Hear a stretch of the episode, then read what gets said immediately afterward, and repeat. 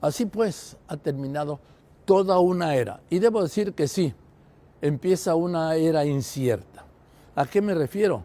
A que no podemos comparar la fuerza, la presencia, ¿sí?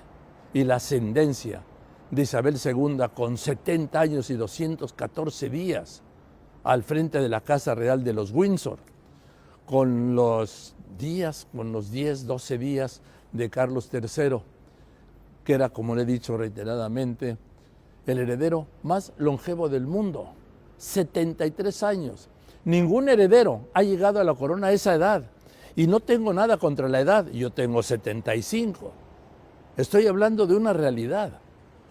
Cuando su madre llegó, apenas había cumplido la mayoría de edad. A ceñirse la corona de los Windsor, ¿sí? Estaba en los 23 años. Su hijo llega más de medio siglo después, Carlos III, y en otras condiciones completamente diferentes. Pero a ver, voy contigo, Marifer Centeno, grafóloga. Tú tienes el análisis de la Elizabeth R. Elizabeth R. Elizabeth Reginum, en latín. Todos firman así, Carolum R. Carlos R. Reginum. Adelante. Hola, ¿cómo estás, Joaquín? Qué maravilla de transmisión desde, desde Londres. Ha sido un ejercicio extraordinario poder ver acontecer la historia, eh, la importancia a nivel mundial que tiene la reina Isabel, no solamente como como la líder que es, sino también las repercusiones de toda la familia real y el impacto mediático que llega a tener cada una de sus de sus acciones, cada una de sus de sus de su, acontecer. Eh, la firma de hoy es la escritura de Isabel II. Ella, sabemos que esta R que tiene la que quiere decir rey o reina. En este caso tenemos Elizabeth, que además es una escritura totalmente legible. ¿Por qué? Porque es una persona, que se presenta con honestidad y con congruencia. En México usamos la rúbrica a manera de firma. En, en Europa, la firma, eh, por ejemplo, si te llamas eh, Jerónimo, bueno, tu firma sería Jerónimo Pérez. En México usamos la rúbrica, usamos este garabato como firma, no en todos los países funciona de la misma manera. Es una escritura que es legible, lo cual nos habla de una persona que está buscando congruencia entre lo que dice, entre lo que piensa, entre lo que hace.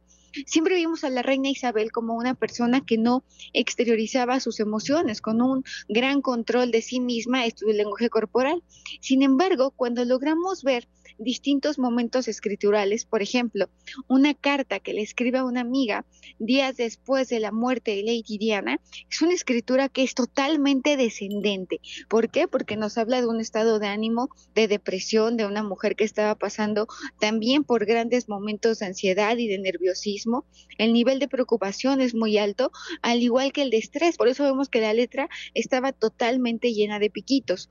Sin embargo, Generalmente es una escritura semiangulosa, lo cual nos habla de una mujer que sabe cuándo ser firme, pero también cuándo ser dulce y cuándo mostrarse cálida ante los demás. Es una persona que aunque a nivel social no exteriorizaba sus emociones, sí es una persona que en la vida privada necesitaba forzosamente desahogarse. ¿Por qué me parece importante mencionar esto? Porque creo que de alguna forma humaniza al, al gran personaje al, personaje histórico que es la reina, conocer a Elizabeth la persona. Ahora, es una persona que siempre está alerta, es una persona que tiene seguridad en sí misma, es una persona que además no es fácilmente influenciable, al contrario, tiene ideas absolutamente fijas y firmes, una persona que, que la admira la gente inteligente, le gusta la gente que tiene tema de conversación, una mujer eh, con un sentido del humor eh, sorprendentemente hasta infantil en algunos momentos, es una persona que, disfruta eh, reírse y que además está buscando cómo calmar la mente todo el tiempo, porque escribe tan rápido que su mente no se calma nunca. Una mujer que además no le gusta la rutina, no le gusta la monotonía, pero sí le apuesta a la estabilidad.